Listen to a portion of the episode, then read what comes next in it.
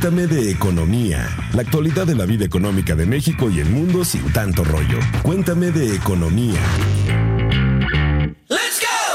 Hola amigos, podescuchas de Cuéntame de Economía, los saluda Dainzu Patiño, reportera de Economía en Expansión, y estoy con mi colega, amiga, compañera de mesa, Luz Elena Marcos. Hola, Luz Elena. Hola, ¿cómo están? Pues para el día de hoy, justo en la semana previa a la marcha del 8 de marzo por el Día de la Mujer y el paro del lunes 9 de marzo, el 9 ninguna se mueve, vamos a platicar sobre el valor del trabajo de las mujeres en la economía mexicana.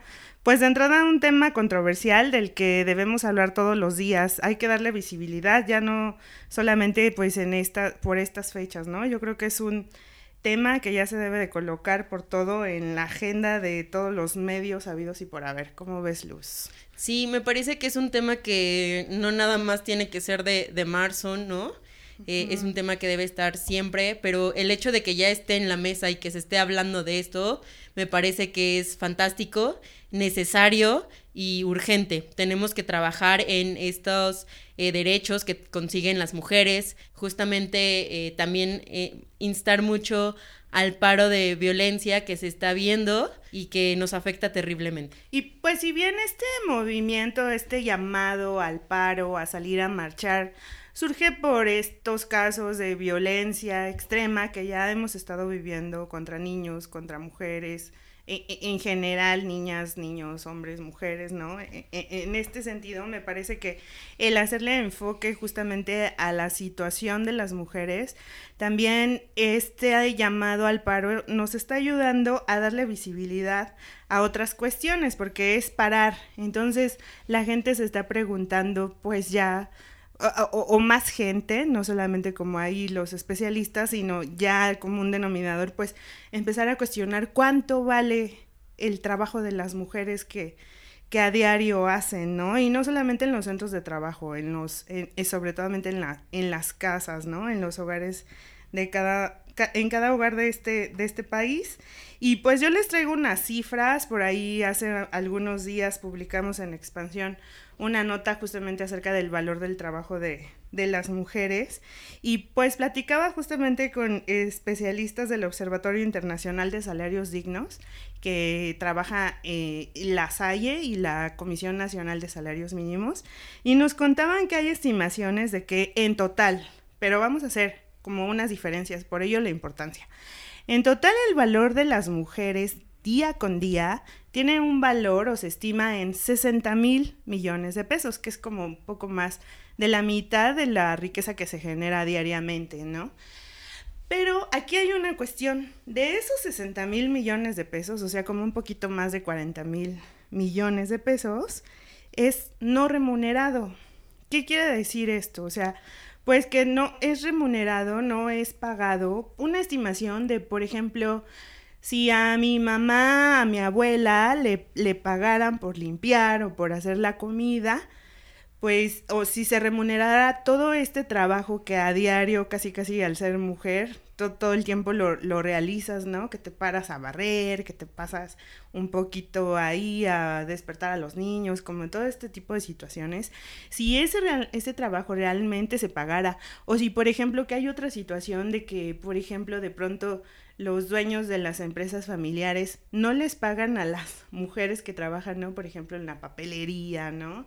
O por ejemplo, en la tlapalería, en los pequeños negocios, porque consideran que no es necesario y que en sí pues el los propios ingresos que generan las empresas familiares pues son retribuidos de otra forma, ¿no? Pero nunca se habla de un salario. Entonces pues justamente en este sentido, ¿cómo ves estos que solamente pues de todo estos 60 mil millones de pesos que generamos diarios, pues realmente solamente son retribuidos 33%. Realmente creo que es una situación lamentable.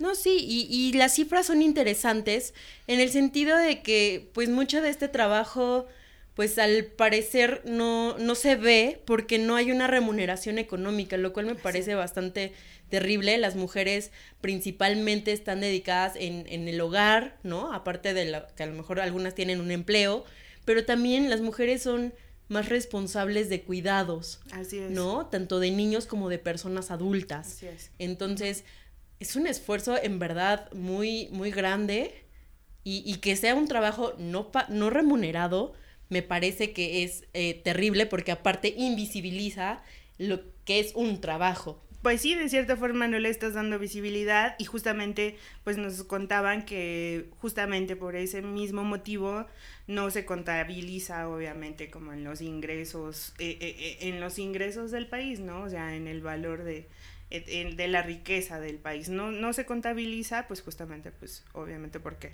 no es remunerado. Adicional a estos trabajos no remunerados, es que hay distintas situaciones en materia, pues por así decirlo, laboral, en materia eh, eh, eh, relacionada con mujeres, ¿no? Tenemos otra situación también que es este, justamente la brecha salarial de género. Y bueno, para ello vamos a escuchar a nuestro Diccionario Económico de Expansión. Diccionario Económico de Expansión. Brecha salarial de género. Según el Observatorio Internacional de Salarios Dignos, es la diferencia que existe entre el salario de los hombres y el de las mujeres Comúnmente, aunque realicen el mismo trabajo, los hombres ganan más que las mujeres. En México, el promedio de esta diferencia es de 15% en los estados del norte y del centro, y en el sur puede llegar a ser de hasta el 45%. ¿Cómo ves, Luz? O sea que igual podemos realizar el mismo trabajo de los hombres y por ese trabajo podemos recibir casi la mitad de lo que gana un hombre.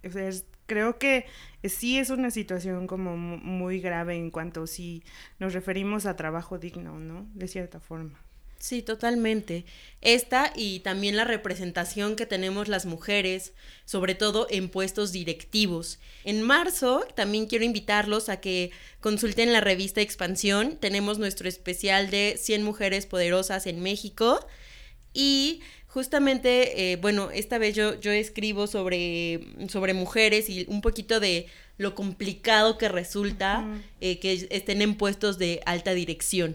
Y que está demostrado que pueden, eh, que la representación de mujeres en puestos de liderazgo ayuda muchísimo a una organización. Por ejemplo, disminuye los favoritismos, podemos tener mejores resultados eh, y una de las cosas que, que me contó en entrevista Eugenio Gómez a la Torre, él es director del Centro de Investigación de la Mujer en alta dirección en el IPADE, pues es que es necesario que esté esta representación de mujeres en, en, las empresas para que así más mujeres tengan ese referente y sepan que pueden lograr y que pueden llegar a un puesto de alta dirección balanceando perfectamente su vida personal, que no necesariamente es con una familia, o sea, tu vida personal eh, con un eh, puesto de liderazgo.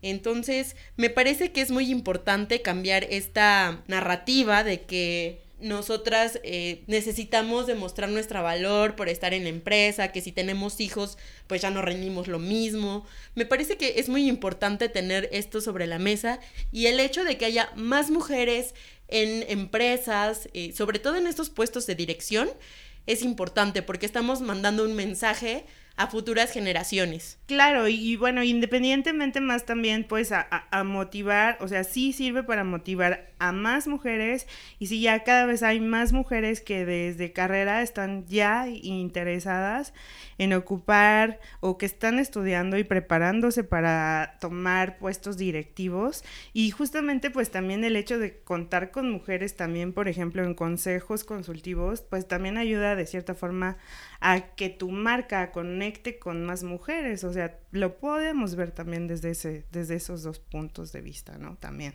Y no solamente que conectes con mujeres, o sea, me parece que es, es también un tema de, pues, o sea, ¿por qué el trabajo de una mujer podría valer menos que el de un hombre? Claro. O sea, es un asunto de simple equidad, igualdad, como lo quieras ver. Y, y bueno, también otro de los grandes temas es que en, empresas, ¿no? ¿Qué están haciendo las empresas por eh, retener a su talento femenino, por impulsarlo? Eh, algunas empresas han incluso, pues, no sé, alargado los periodos de maternidad, hacer que las, eh, que cuando una, una, mujer acaba de tener a su bebé, pues pueda incorporarse de una forma, este, gradual Y bueno, por ejemplo, en el caso de los hombres también les están ampliando el periodo de paternidad, lo cual me parece muy importante porque se involucran más con la crianza de, los, de los niños, de sus hijos, y eso, más que ayudar, me parece que es algo justo, en la que se dividen las tareas y pueden ellos también pues cumplir con su parte en este rol familiar. Dejemos un poquito el, al lado el discurso de nos ayudan, porque no es tal cual una ayuda, me parece que es una colaboración. Así es, y, y justamente pues no se trata, creo que a lo mejor nuestras generaciones vamos más en el camino de que sean las cosas iguales, ¿no? O sea, por ejemplo, este,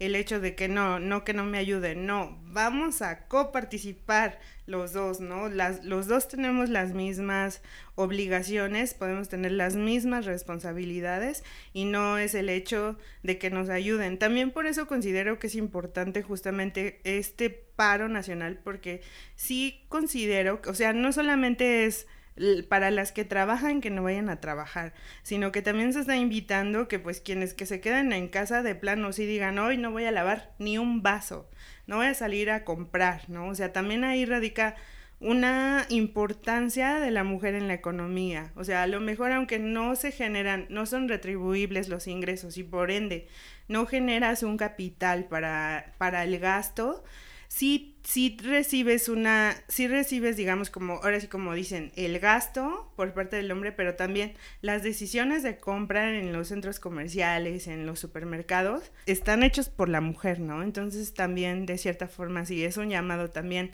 a no trabajar, y a no moverse a hacer tus actividades, porque sí, una cosa es trabajo, otra cosa es empleo, ¿no? Entonces el trabajo es el que realizamos todo el tiempo, entonces me parece que en este sentido puede llegar a generar dos cuestiones, sí, que también los hombres se den cuenta de la importancia de nuestro trabajo que realizamos día a día y que, y que lo hagan y que vean cuánto cuesta hacerlo, porque sí te tienes que organizar. Y también del otro lado, pues también ver ese poder económico también que tenemos las mujeres, porque finalmente somos las ejecutoras. En este punto, eh, yo también quisiera detenerme en que es un paro, o sea, si bien se convoca a este paro para que dimensionemos el poder que tenemos en la economía, sí me parece necesario e importante que destaquemos que es algo también voluntario. Algunas, eh, pues tú puedes, no sé, decidir de parar de laborar o marchar o no sé, o estar en tu casa y a lo mejor dedicarte a, convivir con tus hijos, que eso no necesariamente tiene que ser malo. Y me parece que nosotras como mujer tengamos esa decisión de saber qué es lo que hacemos, también es importante. O sea, no tiene que ser una imposición de ninguna parte. ¿No? Así es.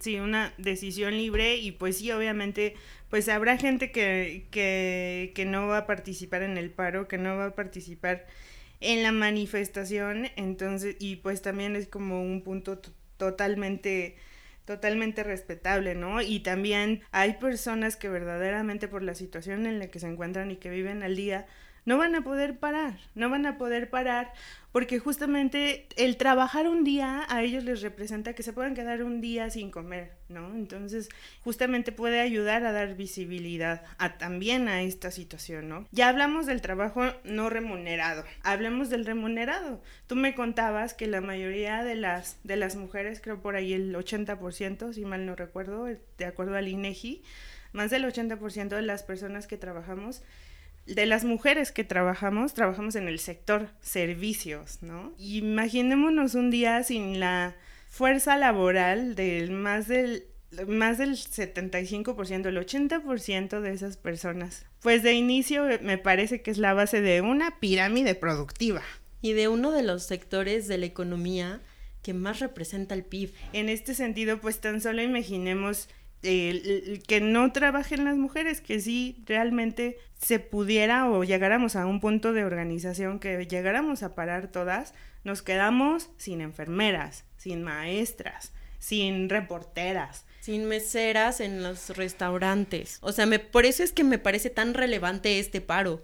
Uno tendría que ver eh, el trabajo que hacen las mujeres y esta representación que tienen en el sector servicios.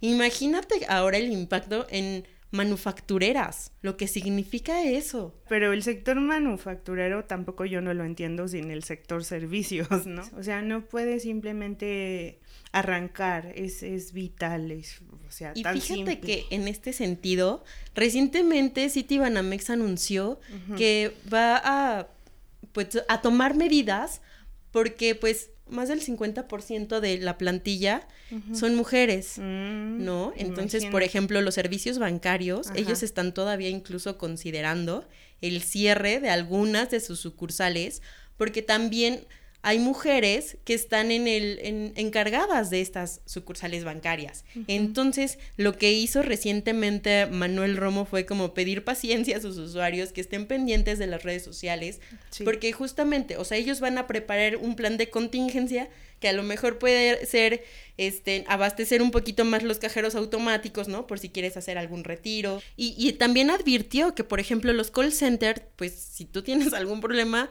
pues lamentablemente no van a tener la, la misma rapidez que tendrían con un día con mujeres. Y me parece que esto es justamente lo importante, que se vea cuál es la importancia de que estemos ahí. O sea, no solamente por ser mujeres, sino lo que representamos. Digo, va a ser muy complicado a lo mejor para los usuarios si tienes un problema de que te roban la tarjeta, cualquier cosa. Va a ser, entiendo y podría ser muy molesto, pero, Claro. pero justamente es esto, hacer visible cuánto representamos en, en, el- en la economía mexicana. Y es que sí, justamente el, el, el objetivo de este, de este movimiento, de este paro, sí es darle visibilidad a todos esos pequeños detalles que están hechos y que son vitales para las actividades económicas y que las sostienen las mujeres, ¿no? Entonces, lo vemos tan diario y tan cotidiano que a lo mejor un día o algunas horas parando puede llegar como incluso algunas fuentes hablaban de que incluso podrían colapsar algún, un poco sus organizaciones, ¿no? Incluso ya hay hasta así como memes así de que el 9 de marzo, después de 17 horas sin supervisión femenina, ¿no? Y todos así como todo incendiado y unas ciudades así como en total caos. Y pues es que cómo no, lo, cómo no va a ser o cómo no podríamos imaginar eso si somos más del 40% de la población en el mundo. Claro, y me parece también muy importante eh, esto que, que mencionabas, ¿no? De cambiar la narrativa. Claro. De que no es que ahora seamos una generación frágil o que todo nos, nos ofenda. Me parece que cambiar la narrativa de, pues no, o sea, tu, el acoso no, no es algo bonito, no es algo que me De tenga que hacer, que no, y- o que te digan, te tienes que sentir halagada por algo así. O sea, en verdad, eh, digo, supongo que sí. No sé desde qué edad a lo mejor tú hayas vivido el acoso, yo lo viví desde muy chiquita Sí. y en verdad que paraliza. Y, y justamente también otra de las grandes demandas, digo, fue muy conocido el caso de la pequeña Fátima y de otras tantas mujeres que, que han sido asesinadas de forma brutal. Digo, no, no tenemos que hacer algo para parar esta violencia, para que, para que no sea normal o para que no se nos eche la culpa de, pues, qué estabas haciendo, dónde estabas. O Ay, te fuiste a trabajar y regresaste noche. Ya ves por andar trabajando lo que te pasa. Ajá, o sea, ese, ten- en verdad tenemos que cambiar esa narrativa, en verdad que eso no está bien. Bueno, y, y una de estas eh, maneras de mostrar la inconformidad es justamente este paro, que creo que también no debe de quedarse solamente en el paro. Ay, sí, este, ay, las empresas las, vam- las, las vamos a a apoyar o les vamos a dar permiso de faltar, ¿no? O sea, sí, a lo mejor sí caminar, buscar un diálogo con autoridades para que realmente se comiencen a hacer políticas públicas que y efectivas que estén enfocadas a todo esto y también pues en toda esta parte laboral. Cada vez somos más las mujeres que tienen la necesidad y no solamente la necesidad económica, el deseo, el impulso de salir de sus casas y trabajar, no por tema de desarrollo personal, ¿no? No solamente como tema de supervivencia, sino porque el hecho también de desarrollarte en un trabajo te permite desarrollarte como persona y profesionalmente. Que sea como ya había mencionado antes, que nadie te imponga también las cosas. O sea, también me parece que, exigirte que trabajes cuando a lo mejor lo que tú quieres hacer es estudiar u otra cosa, eh, también es muy válido, ¿no? O sea, se trata de que nosotras como mujeres también tengamos ese poder de decisión y, y que puedas, o sea, cuando se trata de trabajar, pues que tengas los mismos derechos, las mismas, obviamente, obligaciones. Pues mucho para, mucho por hacer y por reflexionar en estos días, lograr, e, intentar o justamente manifestarnos para lograr un diálogo con autoridades y también para incrementar esta organización de la sociedad civil, quien es realmente quien hizo el llamado para este movimiento. Y bueno, pues también a los hombres, pues obviamente pues van a tener que ponerse las superpilas trabajando el día lunes y bueno, ahí tú cómo ves, Luz Elena, ahí qué más podríamos estar generando el diálogo, ¿no? Es un muy buen día, son muy buenos días para seguir hablando de este tema y no solo en marzo, todo el año, toda la vida ya. Sí, Dainzu, mira, finalmente yo creo que lo importante de este 9 de marzo, de este paro y las marchas, es, por ejemplo, más allá de dividir, es tú como hombre qué podrías hacer, ¿no? Muchos nos preguntan así, bueno, y entonces a mí qué me toca hacer, ¿no? Eh, y pues más allá de, pues de evitar actitudes que a lo mejor no corresponden o pues apoya a tus compañeras y escucha a tus compañeras mujeres, las que tienes de subordinadas, las que son jefas, o sea, me parece que nosotros tenemos que tener esta construcción de diálogo para saber hacia dónde, hacia dónde ir, qué es lo que necesitan. Más allá de enojarte y decir que esto crea división entre hombres y mujeres y que, pues es no. matriarcado. no, no, o sea, evita estas referencias y trata de entender a lo mejor desde este punto de vista de mujeres que pues han estado en una desventaja, más allá de si tú lo has visto o no.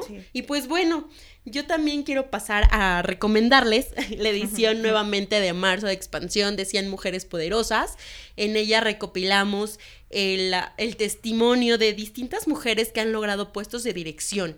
Ellas te cuentan un poco cómo ha sido, cómo es balancear vida personal con profesional, este, si ha sido muy complicado, el hecho de que a lo mejor ellas vengan de empresas familiares, ¿no? Muchas de ellas pues son que la sobrina, la hija, la segunda, tercera generación. Yo no pensaría, ay, qué fácil, ¿no? A lo mejor ellas, pues por ser el, la hija, la nieta, la sobrina, eh, la tienen sencilla, pues a lo mejor nos damos cuenta que no es tan fácil. Pues así es, podemos conocer a detalle con todas estas historias y pues también conocer un panorama general de cómo, eh, del panorama laboral de las mujeres, ¿no? Parte de lo que muestra este número de expansión.